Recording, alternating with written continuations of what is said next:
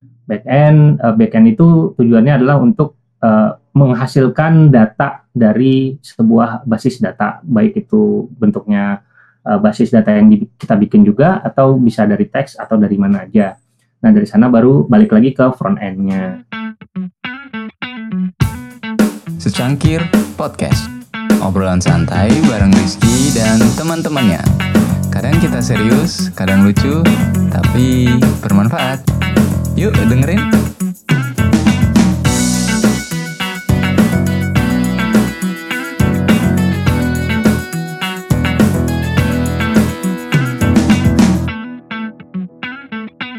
Cek, cek, cek, cek, cek.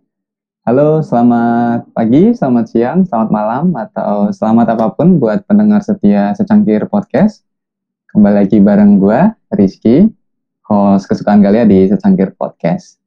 Oke, eh, buat yang puasa, selamat menunaikan ibadah puasa semuanya. Semoga puasa kalian selama seminggu terakhir ini lancar-lancar, nggak ada yang bolong, dan nggak ada isu-isu yang aneh-aneh lah pokoknya.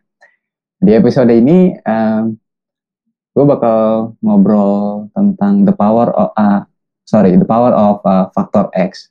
Jadi narasumber kita hari ini nih udah melahirkan banyak developer developer lokal di Indonesia yang keren-keren. Dan beliau juga sering jadi speaker, jadi uh, orang keren lah, salah satu orang keren di dunia teknologi di Indonesia. Dan ada ada tulisan beliau yang gue lihat di blognya di di beberapa uh, media juga tentang faktor X. Dan itu bikin kita penasaran tuh gitu. Faktor X itu gimana sih menurut pendapat uh, beliau ini oke okay, uh, jadi pembicaranya hari itu Mas Riza Fahmi. Dia adalah salah satu chief evangelist di Active Aid jadi Active Aid itu salah satu uh, training untuk pendidik uh, untuk teknologi kalau nggak kalau nggak salah gitu. Terus uh, beliau ini juga aktif banget di komunitas seperti JavaScript dan lain sebagainya. Itu aktif banget. Jadi bisa dibilang ini salah satu orang yang uh, punya faktor X di dunia teknologi di Indonesia nah uh, eh, gue udah nggak sabar mau ketemu Mas Rija. Kita langsung panggilkan saja Mas Rija. Halo. Halo, halo Rizky. Halo, halo apa kabar? Baik baik baik. Sehat sehat gimana kabarnya Rizky? Uh, baik kabarnya. Thank you banget nih Om Rija udah menyempatkan diri. Akhirnya bisa hadir juga di secangkir podcast.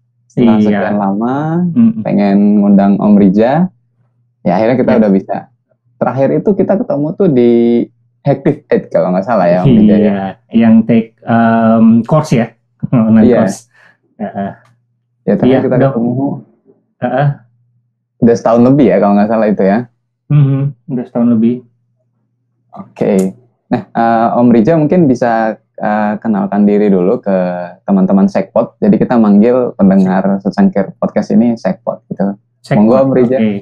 Oke, okay. halo teman-teman uh, Sekpot. Perkenalkan nama saya Riza. Uh, seperti yang udah diperkenalkan Rizky, uh, saya co-founder Hacktivate, uh, sebuah coding bootcamp uh, sekolah coding lah ya di Jakarta uh, sehari-hari kerjaannya ya itu evangelis ya. Evangelis itu apa ya? Kayak uh, apa ya? Menyebarkan Hacktivate ke supaya lebih dikenal lagi di kalangan apa teman-teman yang mau belajar coding gitu.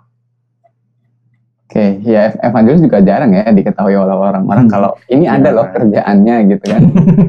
Iya.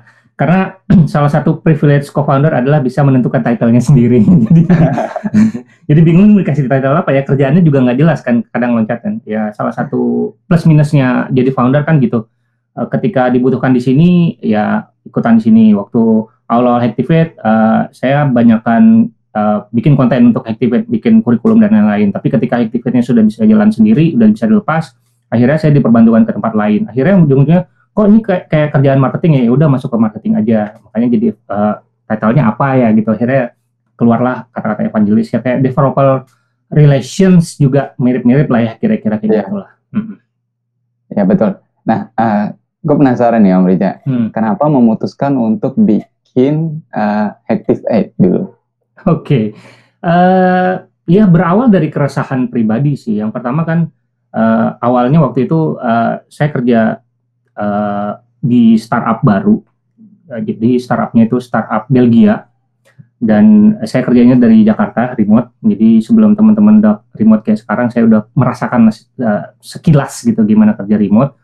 Terus uh, mereka si dua foundernya ini uh, mereka memang digital nomad kan. Jadi mereka dari Bali terus ke Jogja akhirnya ke Jakarta ketemu saya dan mereka itu orang Belgia, orang Eropa cari talent ke, sampai ke Indonesia dia tanyain gitu ada ada teman uh, developer nggak yang bisa di hire soalnya uh, mereka itu kan berdua satu di, jago desain satu CEO jadi nggak bisa ngoding secara uh, full time uh, pada saat itu di 2000 berapa ya 2015 2014 2015 itu udah susah cari developer banyak yang nanya sering banget nanyain ada iya. developer nggak ada developer nggak akhirnya uh, begitu uh, saya ketemu sama founder uh, Activate yang sekarang Ronald Ishak. Dia juga awalnya mau hire saya sebagai developer. Terus uh, ya saya celutuk aja gitu. Susah ya jadi developer. Kenapa nggak kita bikin aja itu public developer? Saya bilang kan awalnya bikin sekolah gitu. Uh, ternyata dia punya keresahan dan punya visi yang sama. Akhirnya jadilah Activate gitu. Yang tadinya saya mau di hire sebagai developer bilang udah mau saya cari kerjaan lagi kita full time di Activate mulai Maret 2016. Jadi udah empat tahun lewat. Nah, Activate itu outputnya itu apa cuma orang-orang yang fokus di develop the development aja hmm. apa termasuk seperti hal-hal seperti ya developer evangelist, relationship hmm. atau marketing ada seperti itu enggak?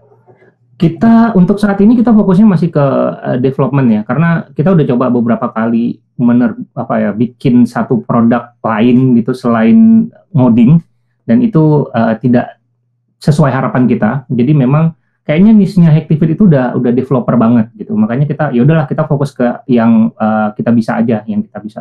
Uh, dalam artian kita pernah nyoba juga kayak um, data science gitu, yang sebenarnya udah ada juga bootcamp data science kan. Mm-hmm. Uh, tapi ternyata uh, tidak uh, se works ketika kita memasarkan uh, si development ini gitu. Jadi kita fokusnya lebih ke developer. Oke. Okay. Nah, uh, uh, gue mau bahas tentang faktor X nih. Jadi, jadi uh, hmm. kemarin sempat baca tuh, baca kalau ada misalnya ada beberapa ayam gitu ya yang kita lihat itu ayam itu sama sebenarnya kan. Tapi kita nggak tahu gitu sebenarnya salah satu ayam itu ada yang punya potensi lebih gitu dari ayam-ayam lainnya kan. Gitu. Betul. Nah, uh, gimana cara Om Rija uh, ngelakuin hal tersebut di Active Egg gitu. Jadi ngelihat potensi-potensi developer yang ada di Activate ini. Oke, okay.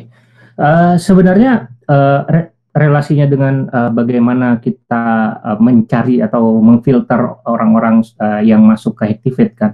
Uh. Awalnya memang ada proses interview, kayak interview cari tahu curiosity-nya seperti apa, apakah dia suka eksplorasi atau enggak, terus uh, basic bahasa Inggrisnya gimana, uh, logiknya gimana itu udah standar lah ya.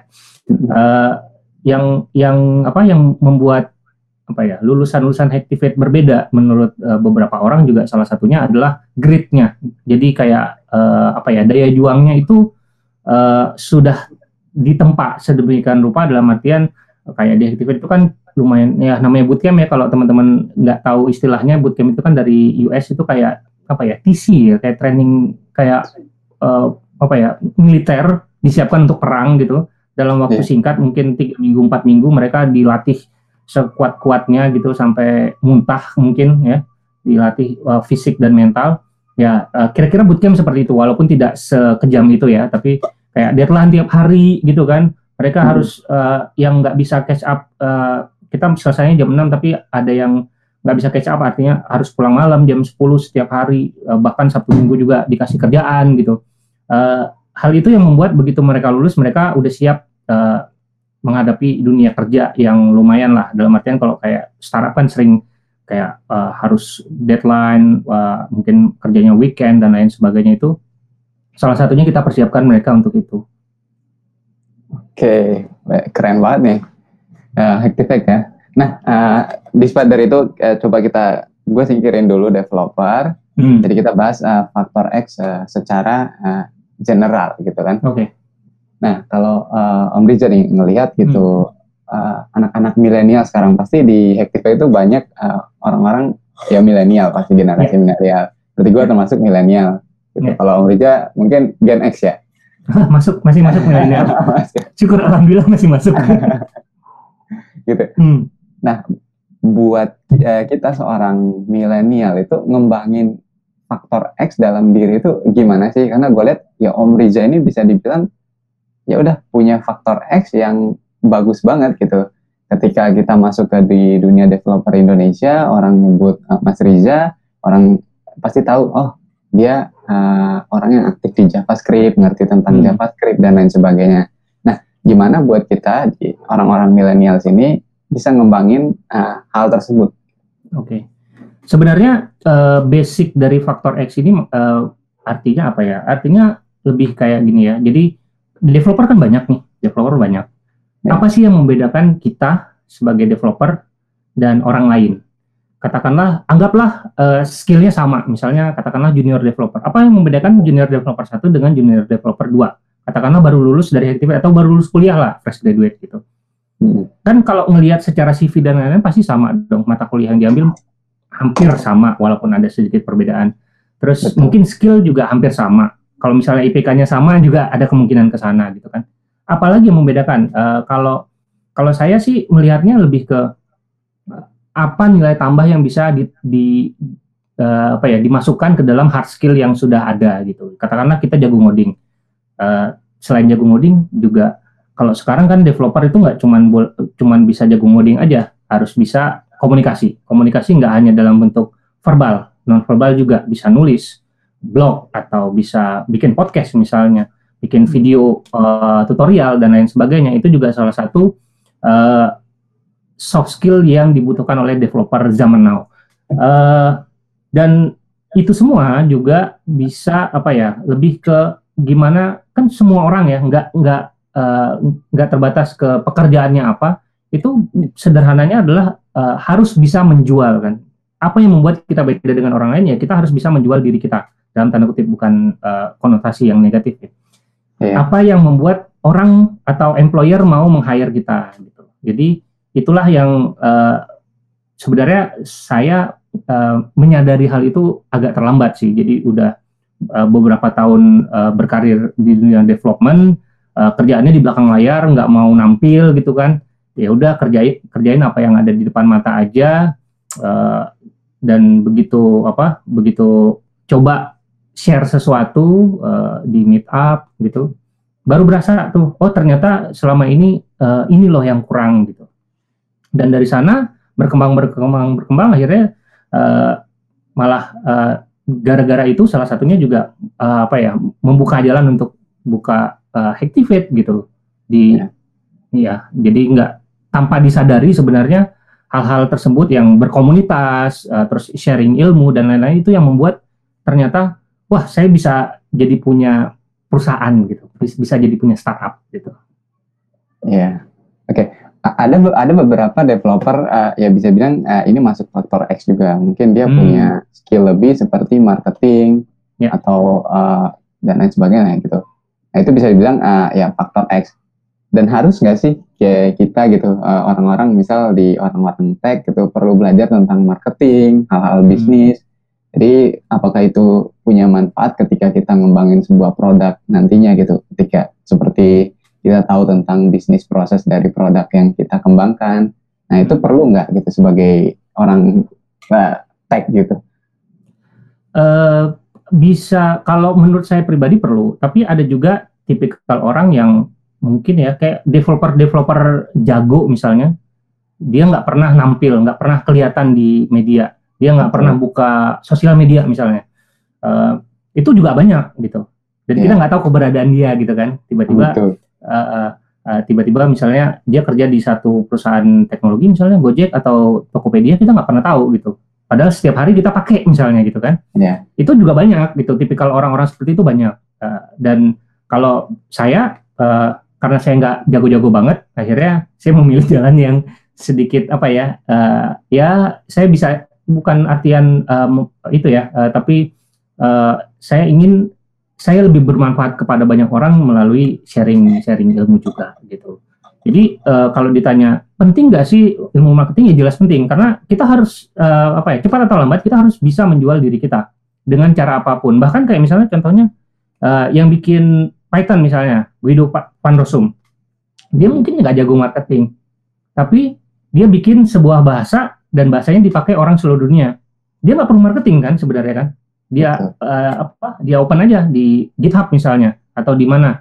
Terus orang-orang pada suka dan orang-orang pada pakai, ya itu marketing sebenarnya kan, secara tidak langsung. Tapi cara marketingnya developer itu pasti berbeda dengan marketingnya orang marketing gitu, marketingnya ya, orang betul. bisnis lah gitu ya kan, gitu. Oke, okay, ya. terus uh, ini ini gue lihat banyak banget gitu kan uh, paradigma orang-orang ketika ngomongin developer gitu. Wah ini uh, yang kerja di salah satu perusahaan besar ini kebanyakan developer dari negara uh, India hmm. misal, yeah. negara kan. Yeah. Nah, uh, menurut ada yang bilang developer-developer dari luar itu lebih jago dari developer-developer Indonesia. Nah, kalau yang Om Rizal lihat itu gimana di ekosistem di Indonesia ini sebenarnya? sebenarnya dibilang lebih jago bisa dibilang iya, bisa juga enggak sebenarnya. Cuman mereka lebih berpengalaman aja. Uh, cerita peng, apa cerita teman-teman yang ada di Gojek adalah uh, kenapa hmm, akhirnya Gojek memilih untuk mengakuisisi beberapa perusahaan di India dan mempekerjakan mereka. Salah satu alasannya adalah belum ada perusahaan atau orang di Indonesia yang bisa menghandle yang apa yang punya pengalaman untuk menghandle traffic segede Gojek pada saat itu gitu. Sementara di India itu mereka udah biasa outsource, udah biasa kayak dilimpahkan pekerjaan dari US, dari Amerika untuk mengerjakan hal eh, hal-hal yang besar gitu, yang enterprise scaling gitu. Dan uh, kita sebagai apa ya, sebagai orang yang katakanlah uh, developer yang mungkin baru belajar atau orang bisnis yang baru belajar itu uh, sesuatu hal yang baik adalah meniru apa merasa bodoh dan mau belajar kepada orang lain tidak memandang apakah dia uh, dari negara mana atau dari mana gitu tapi lebih ke ya kita terbuka aja open mind aja bahwa mereka lebih jago ya jelas gitu uh, dan menurut uh, beberapa teman dan termasuk saya juga setuju uh, sebenarnya skill soft uh, hard skill dari developer Indonesia sebenarnya nggak kalah yang kalah adalah skill komunikasinya. Kadang-kadang kita uh, agak susah berkomunikasi sama orang. Yang pertama mungkin bahasa Inggrisnya kurang bagus.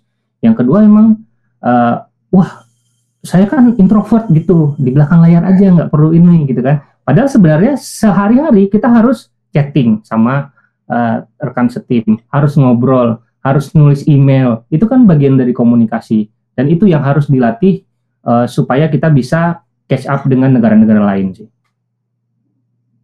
Oke okay, ya, jadi uh, Indonesia sebenarnya nggak kalah sebenarnya kan, nggak kalah. Hmm. Kita sebenarnya punya potensi yang bagus, developer Indonesia dan Hektik ini juga bisa ngebantu banget kan buat developer-developer di Indonesia, baik itu soft skillnya sama hard skillnya. Kalau nggak salah hmm. punya project juga yang bahas tentang soft skill juga Om Rija ya kalau nggak salah. Ya. Gue ya. lupa namanya kode. Kode, kode. Kode.id ya. Iya iya iya kode.id. Hmm. Jadi itu salah satu fokusnya itu soft skill juga kan? Iya soft skill. Sebenarnya hard skill juga kita bahas, tapi uh, kita bahas soft skill juga. Jadi ceritanya sebenarnya gini, pas uh, bootcamp udah jalan 2 tahun lebih, terus uh, banyak alumni-alumni yang datang ke saya nanyain, uh, terus uh, sekarang gimana? Saya udah lulus, Uh, dari Activate, terus saya udah kerja beberapa tahun, terus saya mau update lagi, saya harus belajar dari mana? Gitu. Akhirnya saya kepikiran kayak, ya udah kita bikin online learning platform aja. Karena teman-teman alumni ini mereka udah punya fundamental gimana cara belajar gitu kan, gimana cara belajar programming yang uh, efisien. Uh, dan dengan dibekali apa uh, informasi atau um, course-course seperti singkat-singkat seperti yang ada di kode itu mudah-mudahan mereka bisa update lagi dan uh, apa dan saya melihat ini adalah salah satu platform yang cocok untuk uh, bikin bukan hanya hard skill tapi soft skill uh, cocok jadi makanya kita banyakin soft skill juga. Oke, nah menarik sekali buat pendengar Sangger Podcast buat Sekpot. Jadi kalau mau iseng gitu buka-buka hmm. ada kode.id.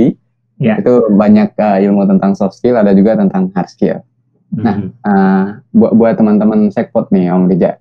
Hmm. Uh, kan mereka ini mayoritas uh, bu, uh, bukan orang teks uh, pendengar yeah, kita yeah. gitu bisa dibilang uh, ya mereka ada orang dari pajak, hukum, hmm. hukum, ekonomi dan lain sebagainya gitu. Mungkin dari tadi mereka agak uh, bingung gitu kan, oh ini bahasa bahasanya apa gitu. Itu ada Oke. beberapa di kayak di episode kita yang sebelumnya yang bahas security itu bahasanya itu ke- terlalu banyak tag jadi mereka agak sedikit bingung. Nah. Oke. Nah, misal ada uh, pendengar Sekpot nih ingin jadi seorang developer. Nah, Hmm. karir path-nya itu gimana sih Om Riza? Karir path-nya ya, Eh, karir path-nya yang jelas eh, eh, apa junior dulu lah ya pasti ya. Karir path gini kan maksudnya atau back end front end atau gimana maksudnya? Uh, jadi uh, dia mulai dari mana belajar Hmm. hingga dia bisa jadi ke mungkin top level seperti CTO gitu. Oke, eh, jadi eh, tergantung ininya sih, tergantung eh, kebutuhan dan keinginannya juga. Jadi misalnya pengen jadi developer, eh, kalau ingin jadi CTO ya berarti harus memahami eh, arsitektur dari aplikasi. Katakanlah kalau bikin aplikasi eh, video streaming misalnya, itu apa aja yang dibutuhin kan? Itu udah dari level berikutnya. Pasti kita harus eh, fundamental dulu lah, mulai dari fundamental kan mulai dari fundamental belajar bahasa pemrograman kalau mau yang apa yang paling apa ya bukan paling gampang sih yang paling kelihatan hasilnya gitu gampang kelihatan gitu kan salah satunya kan eh, belajar web ya HTML. CSS JavaScript gitu kan dan eh, bahkan kayak eh, nggak perlu install apa-apa kita buka browser klik kanan inspect elemen jalanin JavaScript udah bisa gitu kan jadi cepat Ya, betul. dan eh, dari belajar situ bikin-bikin web, bikin aplikasi sederhana, habis itu baru mulai masuk ke backend mungkin. Backend, eh, backend itu tujuannya adalah untuk eh, menghasilkan data dari sebuah basis data, baik itu bentuknya eh, basis data yang di- kita bikin juga, atau bisa dari teks atau dari mana aja. Nah dari sana baru balik lagi ke front end-nya. Front end itu untuk tampilan ya UI UX dan lain-lain salah satunya. Eh, habis dari situ baru mikirin eh, kira-kira Ya. eh, kalau mau jadi CTO artinya kita harus bisa eh, harus tahu gitu kira-kira kalau mau bikin aplikasi web yang seperti ini eh, arsitektur yang dibutuhkan seperti apa eh, infrastruktur yang dibutuhkan seperti apa eh, terus juga gimana cara kerja gitu gimana cara kerja web itu kok bisa sih kita eh, apa kita buka sebuah alamat misalnya hacktivate.com kok muncul HTML itu dari mana dan lain-lain. Itu eh, itu eh, fundamentalnya harus dalam banget. Dari sana baru eh, naik jadi apa ya kayak chief architect gitu ya kalau CTO habis itu baru jadi CTO gitu. Jadi memang harus eh, bertahap gitu Oke, nah eh, tadi Om, Om Riza sempat mention masalah web, belajar JavaScript. Nah, nah kalau buat ke depannya itu kita harus belajar eh, lebih ke arah native gitu, apa Hmm. lebih ke arah web, Om menurut Om Riza? Eh, kalau saya sih masih eh, masih ini ya masih percaya kalau web itu adalah salah satu platform yang mudah dijangkau dalam artian ketika kita punya Android atau iOS atau apa pun udah ada browser di sana kan kita buka kita udah bisa ketik something dan itu bisa kita share ke teman-teman kita pakai WhatsApp juga kita eh bukain dong eh, eh, website pribadi saya gitu kan lebih gampang daripada kita bikin aplikasi native yang bahasanya juga tidak sesederhana eh, aplikasi web gitu kan. Eh, terus juga setelah kita belajar, kita harus eh, kalau mau Android kita harus daftar ke Play Store dengan ad- ada biayanya juga. Terus harus kita upload dan uploadnya harus divalidasi dulu ya, diverifikasi sama Google-nya. Kalau berhasil baru ada di Play Store. Dan setelah itu baru kita bisa share. Jadi prosesnya agak panjang gitu. Eh, makanya kalau saya sih lebih prefer kalau mau mulai apalagi masih baru-baru ya eh, saya sarankan ke web gitu. Ke web. Kalau Hmm. pengalamannya Om Riza nih, yang paling Hmm. susah dulu nih, ini kan udah Hmm. karirnya udah panjang banget, udah jauh. Pengalamannya itu paling sulit belajar apa sih dulu? Paling sulit ya. Dulu paling sulit belajar JavaScript sih. iya, jadi dulu sempat eh, di satu titik di mana eh, saya amat tidak menyukai JavaScript karena memang dari awal saya sukanya backend kan. Ya. Kalau orang backend itu paling males itu ngurusin JavaScript kan. Tapi pada saat itu karena ada eh, kebutuhan pekerjaan, jadi mau nggak mau harus ngurusin front end juga. Eh, dari sana karena kenapa saya nggak suka pada saat itu mungkin karena saya tidak belum mendalami gitu jadi memang saya mendalami back end gitu kan Eh, ketika terpaksa harus eh, ngoding di front end gitu Nah, itu Iya. baru berasa karena fundamental JavaScript-nya belum ada waktu itu, belum kebentuk. Akhirnya coba didalami ternyata oh, eh, ternyata ya tidak seburuk yang diperkirakan sebelumnya gitu. Sama aja sebenarnya. Tapi emang eh, dulu cita-citanya mau jadi developer atau Hmm. beda nih, beda jalur nih Kak? Karena eh, gue, gue juga beda jalur sebenarnya gitu. Oke. Enggak, dari dari dulu waktu zamannya SD itu eh, cita-citanya jadi insinyur, insinyur teknik ya. Kalau sekarang udah nggak ada lagi istilah insinyur ya. ya eh, dulu pengennya jadi apa ya? eh, itulah eh, elektro lah, elektro kira-kira. Dulu hobinya eh, bikin apa? Radio transistor gitu kan, solder solder dulu waktu SMA tuh sering gitu. Tapi begitu di waktu itu ketemu sama komputer ya udah terus jatuh cinta sama komputer waktu itu. Dan eh, secara nggak sengaja sebenarnya ada faktor dari teman juga. Jadi teman SMP waktu itu satu bangku dia pulang dari eh, perpustakaan perpustakaan eh, di daerah Iya. terus eh, begitu pulang dia bilang eh, dia kasih buku eh, dia bilang jangan main game mulu pakai komputer baca nih gitu. Yang dikasih buku adalah eh, bukunya adalah buku programming, buku QBasic waktu itu. Dari sana baca-baca-baca kok menarik juga ya. Akhirnya dari semenjak itu akhirnya jadi shifting bukan lagi teknik elektro tapi maunya emang jadi developer. Nah, eh, se- sejauh ini nih, pro- proyek yang paling Om Riza masih diingat banget nih apa sih? Itu yang emang punya mungkin dari sisi manfaatnya itu bermanfaat Hmm. banget buat orang Oke. atau karena keseruannya ngedevelop uh, aplikasi Hmm. itu. Kalau yang bermanfaat itu yang masih diingat, eh, jadi sebelum diactivate kan sempat di eh, perusahaan Belgia. Sebelumnya itu eh, saya itu em, join di startup namanya Haruka Edu. Oh, Haruka ada. Edu itu bikin aplikasi, eh, bikin platform untuk eh, kuliah online. Jadi kalau ada kampus-kampus misalnya contohnya kayak eh, London School, Public Relation, terus eh, Presiden University dan lain-lain, mereka bisa eh, pakai jasanya eh, Hactivate, eh, Haruka Edu Oke. untuk eh, bikin platform eh, online eh, kuliah online gitu. Dan itu yang berasanya adalah eh, mungkin aplikasinya ya tidak serumit eh, kayak Gojek atau apa ya. Aplikasinya ya eh, e- eh, e-commerce, eh, e-learning biasa gitu, video call, video callnya juga pakai YouTube, ada bisa komen, ada forum, diskusi, eh, bisa upload, ya seder- sederhana lah ya, kayak CMS biasa. Tapi yang bikin eh, senangnya adalah ketika mereka em, apa eh, mahasiswa-mahasiswa yang ngambil eh, online learning itu ada satu yang saya ingat banget. Jadi dia terpaksa harus eh, dirawat inap di rumah sakit dan ketika rawat inap pun dia masih bisa kuliah. Dan itu dia bilang eh, makasih banget Haruka Edu gara-gara Haruka Edu walaupun terbaring sakit saya masih bisa kuliah dan nggak perlu absen eh, kuliah gitu. Jadi kuliahnya masih bisa Ah. tepat waktu itu bikin apa ya? seneng gitu, bikin seneng.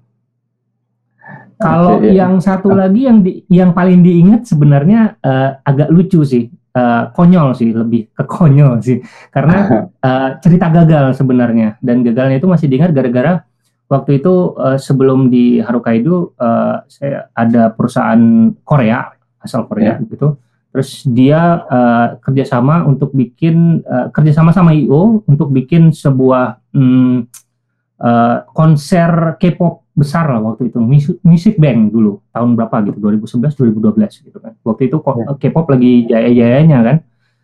Eh waktu itu eh, saya ditugaskan untuk bikin landing page. Sederhana dong landing page kan. Masukin user masukin email nama email terus dia bisa beli tiket. Oke. Eh, cukup sederhana tapi yang nggak kebayang adalah ketika itu eh, service-service kayak sekarang kayak eh, apa ya service email kayak Mailchimp atau eh, AWS dan lain-lain itu dulu belum belum terlalu belum terlalu ada. Akhirnya semua kita bikin sendiri sampai Bikin mail servernya juga bikin sendiri. Nah di situ yang kena banget begitu landing page-nya diserbu sama tiga orang tiga ribu orang mati. Baru tiga ribu orang gitu. Alasannya kenapa mati? Karena eh, pada saat dia selesai submit itu dia kirimin email. Dan email itu eh, si aplikasi itu uh, kerjanya tidak asinkronus. Jadi begitu di submit, dia kirim email dulu, kan ngirim email lama kan? Yeah. Jadi yang akhirnya yang lain pada ngantri, itu yang bikin mati gitu. Dan dari sana baru apa ya? Baru kena banget ternyata oh uh, ini aplikasi sebenarnya jalannya normal, tapi begitu diserbu banyak orang kena gara-gara asinkronus dan gara-gara kita nggak mikirin oh ternyata email itu sendingnya lama gitu. Padahal waktu dites cepat karena ditesnya localhost kan. Iya, iya.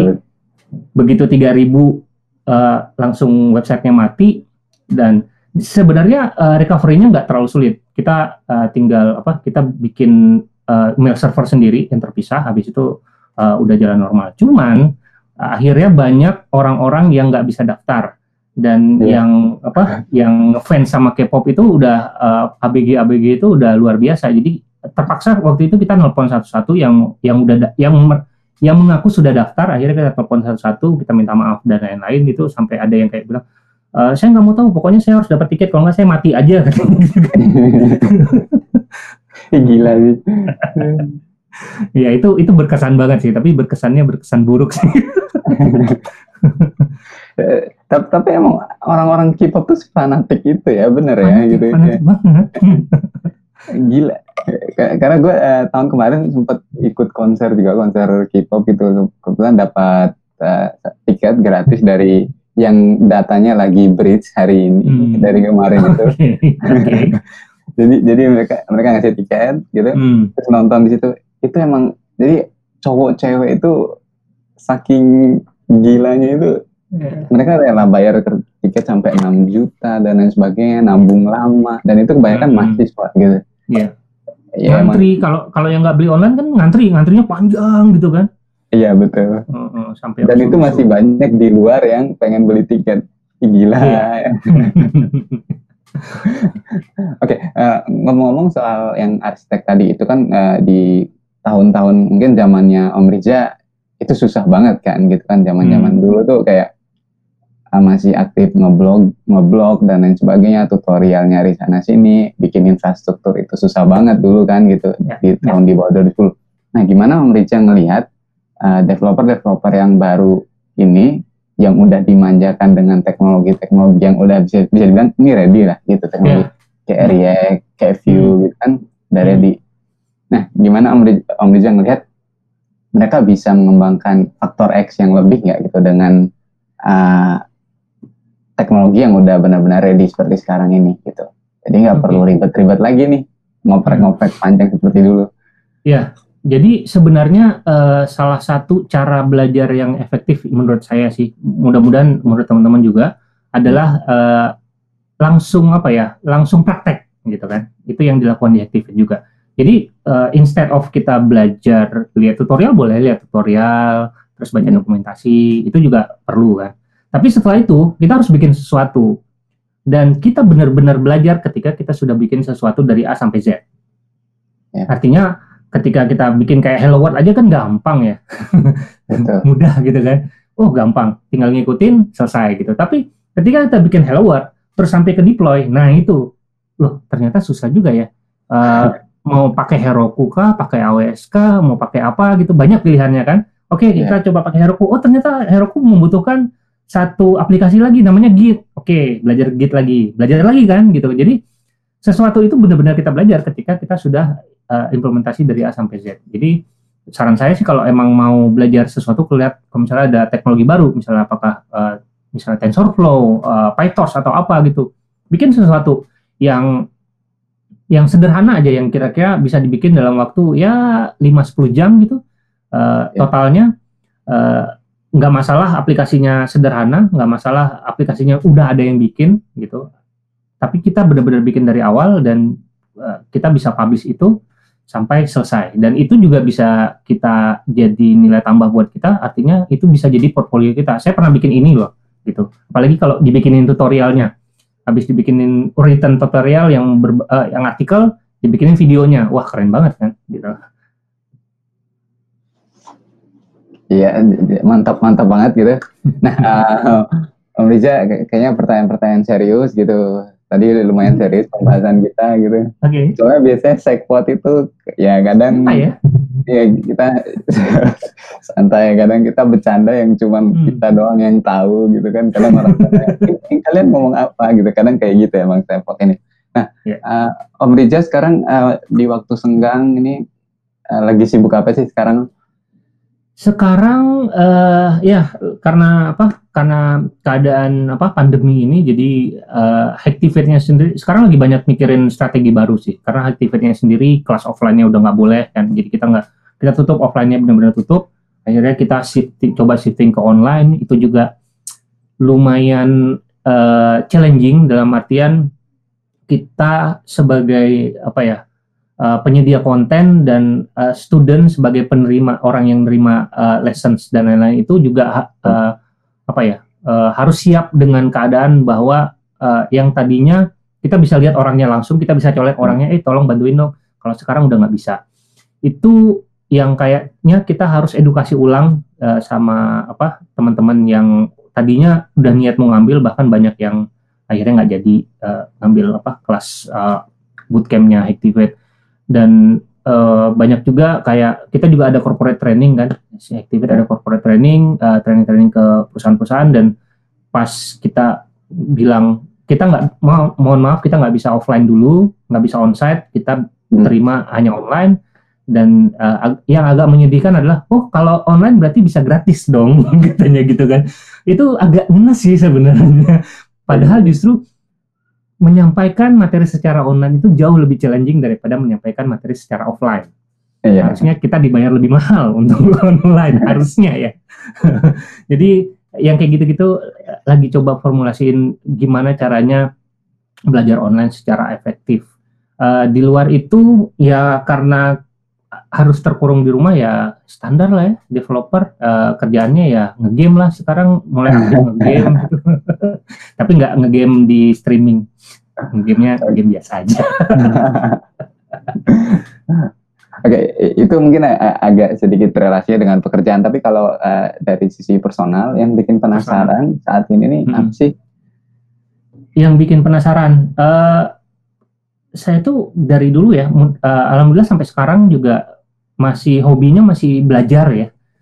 Suka ngulik-ngulik suka ngelihat teknologi baru dan nyoba-nyoba. Jadi eh, ya itu yang saya lakukan gitu Eh, sekarang jadi melihat ada teknologi baru wah menarik nih. Cobain cobain terus bikin sesuatu. Kalau oke eh, biasanya di share baik itu lewat eh, artikel kadang-kadang juga diundang jadi pembicara juga. Ya. eh, bisa lewat podcast juga. Jadi eh, apa eh, ya itu aja yang dilakukan sih sama ini. Mm-mm. P- Pernah nggak sih keteteran gitu kayak Om Rico itu kan aktif di komunitas, terus ngurusin Hmm.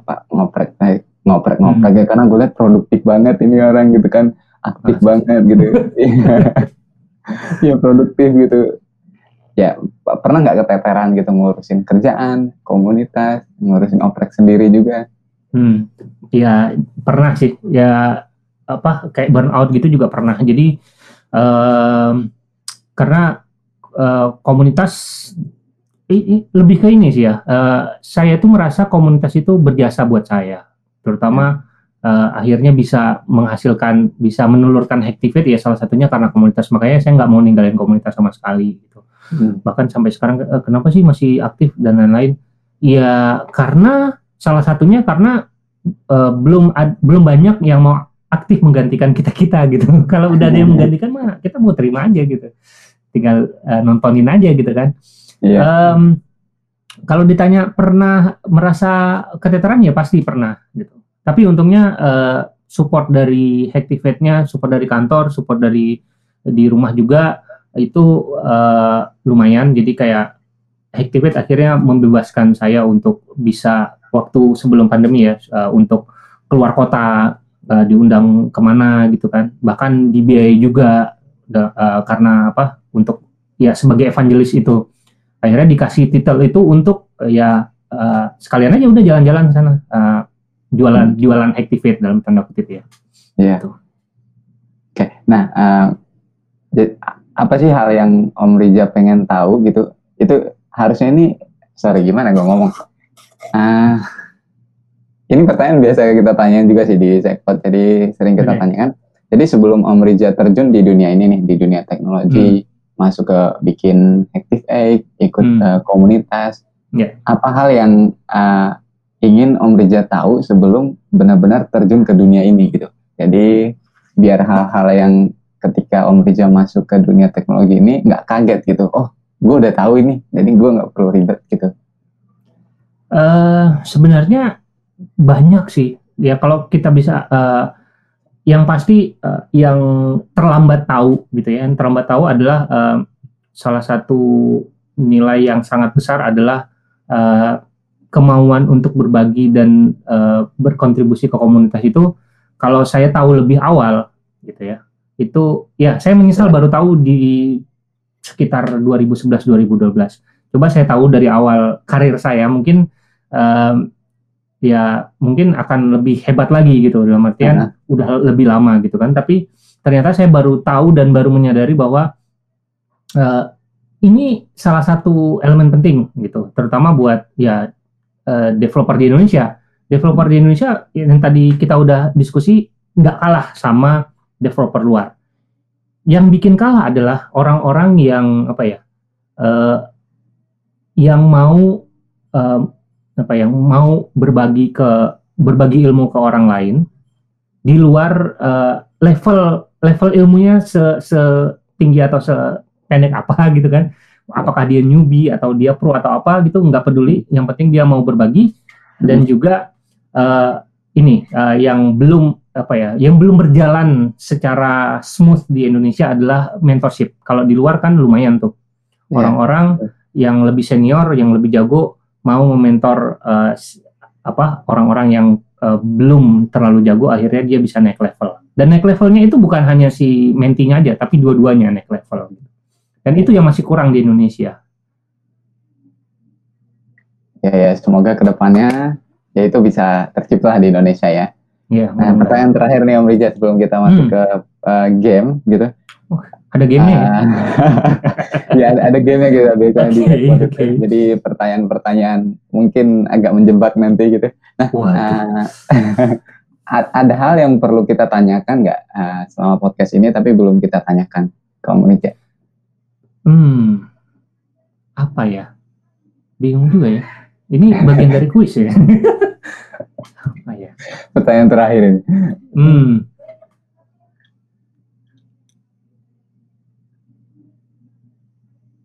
Nggak kebayang sih, belum kebayang ya. Apa ya? Biasanya kalau eh, narasumber yang lalu jawabnya apa ya?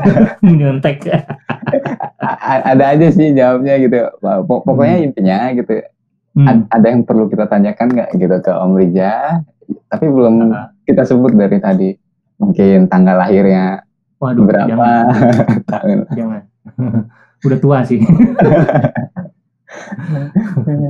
Ya, em, mungkin lebih ke ini ya, apa? eh, kenapa eh, apa teman-teman di apa pendengar sekpos kayak apa?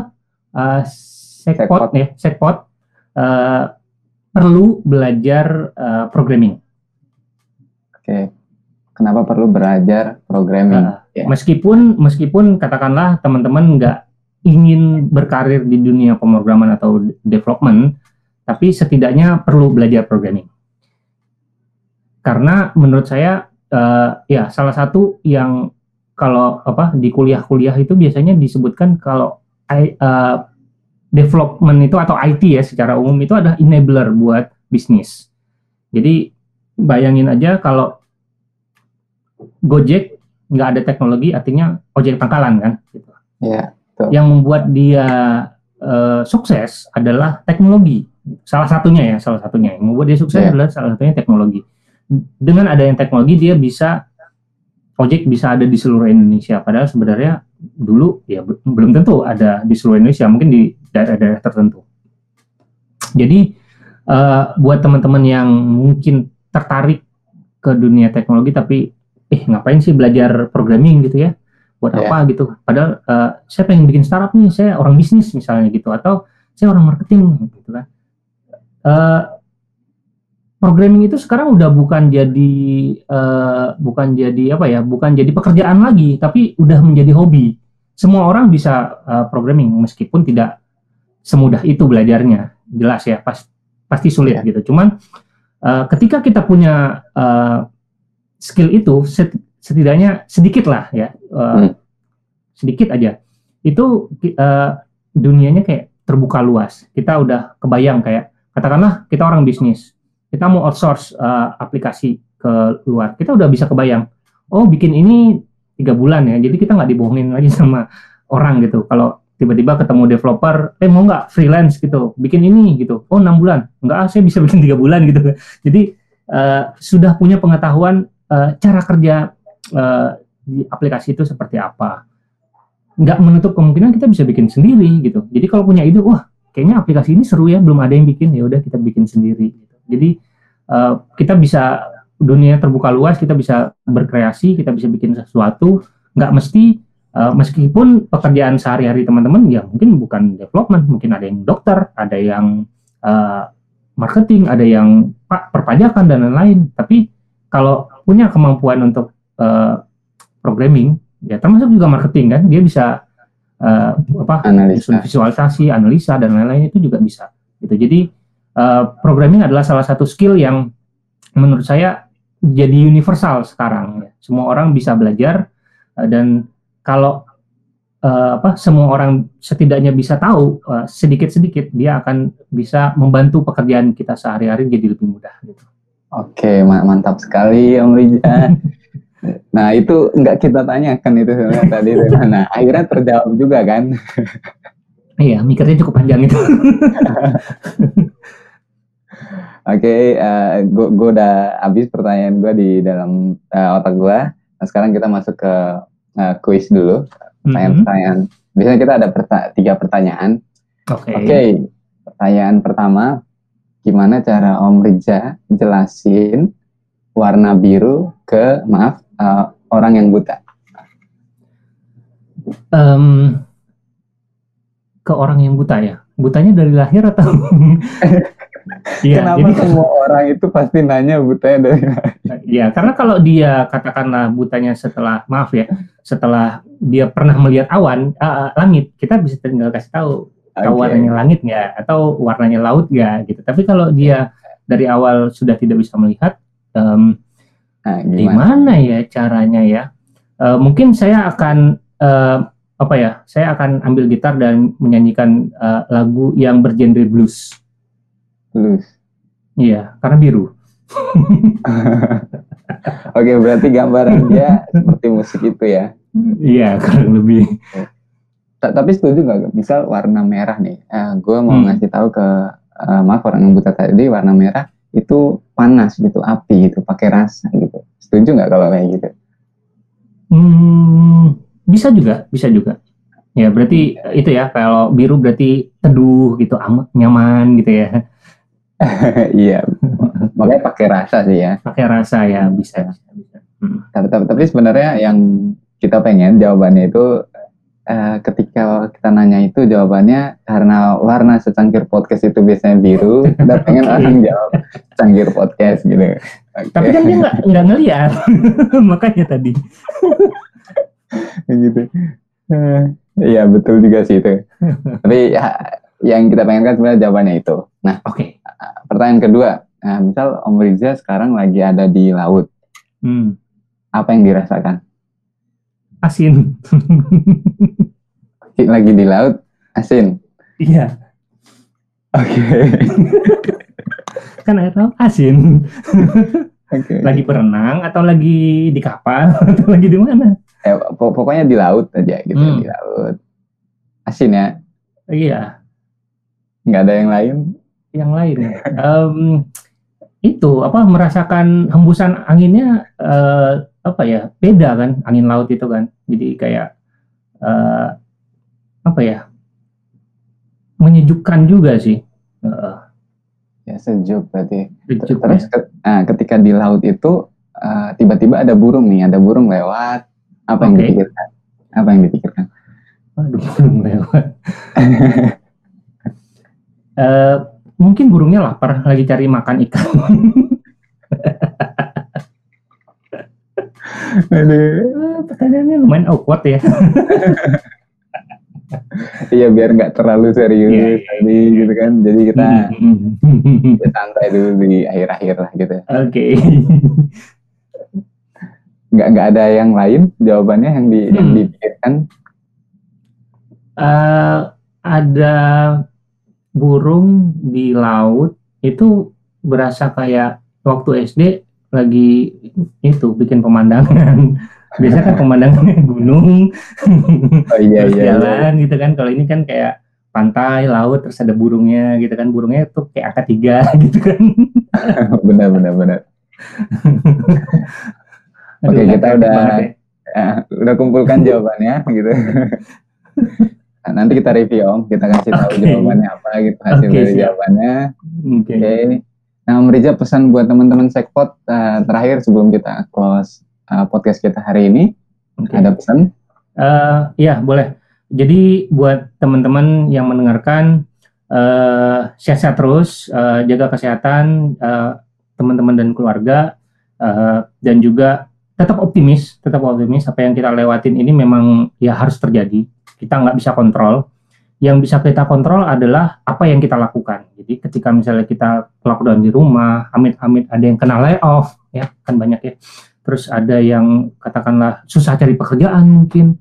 Uh, tapi ada hal-hal yang masih bisa kita kerjakan. Apalagi kalau kita punya kemampuan untuk uh, apa ya, uh, untuk ngoding tadi gitu. Kita bisa membuat apa aja. Gitu. Bisa uh, kontribusi ke open source, bisa bikin sesuatu terus kita share ke uh, teman-teman yang lain, bisa bikin tutorial, bisa bikin video course, bisa bikin video tutorial, bisa bikin channel YouTube, uh, share apa kayak uh, ngegame, streaming game dan lain-lain itu bisa kita lakukan uh, supaya apa ya? Ya kita nggak tahu kan, kita nggak tahu apakah ini works atau enggak. Jangan-jangan orang sekarang uh, habitnya orang lagi seneng ngelihat stream gitu, game streaming gitu atau ngoding di stream gitu. Terus ada yang uh, donasi dan lain-lain. Eh ternyata ada sumber pemasukan dari situ gitu. Betul. Jadi eh, kita nggak bisa mengontrol kapan kapan si corona ini akan pergi dan kita kembali normal. Tapi yang bisa kita kontrol adalah apa yang bisa kita lakukan ketika kita eh, apa di rumah dan kita nggak apa mungkin eh, kita nggak bisa kerja katakanlah kita nggak bisa ke kantor nggak bisa eh, ini tapi setidaknya eh, masih ada yang bisa kita lakukan untuk eh, apa ya untuk mengisi eh, waktu kita bisa untuk belajar juga meningkatkan skill kita jadi ketika nanti ketika si coronanya udah pergi kita skill kita jadi nambah gitu, gitu. jadi uh, tetap optimis aja uh, nggak usah khawatir yang apa kapan sih ini akan berakhir tapi yang kita pikirkan adalah apa yang bisa kita lakukan sembari kita menunggu si corona ini pergi gitu. Iya. Oke, mantap sekali eh, pesan dari Mas Riza buat teman-teman Sekpot. Jadi buat teman-teman Sekpot tetap optimis. Semoga semua ini cepat berlalu. Jadi kalian keluar dari eh, pandemi ini, keluar dengan skill-skill yang baru, dengan potensi-potensi baru, dan kalian udah bisa nunjukin faktor X kalian di tempat baru nanti. Baik itu buat kalian yang masih sekolah, atau udah bekerja, atau eh, gimana pun itu. Pokoknya tetap optimis saja. Dan semoga podcast hari ini punya manfaat buat kalian. Dan thank you banget Om Rica udah hadir. Sekali lagi Ya. thank you banget udah hadir di Sama-sama. Sekpot. Karena Terima ini udah lama diundang. banget. Iya ini udah lama banget pengen ngobrol, tapi akhirnya kesampaian juga hari Akhirnya ini. kesampaian. Oke Mas Riza, semoga kita bertemu lagi di podcast berikutnya. Oke, Bye. thank you. Bye. Terima kasih sudah mendengarkan Secangkir Podcast. Jangan lupa favorit kita di Anchor.fm dan berikan review di Apple Podcast. Dan follow kita di Spotify juga. Sampai jumpa di episode berikutnya. Bye.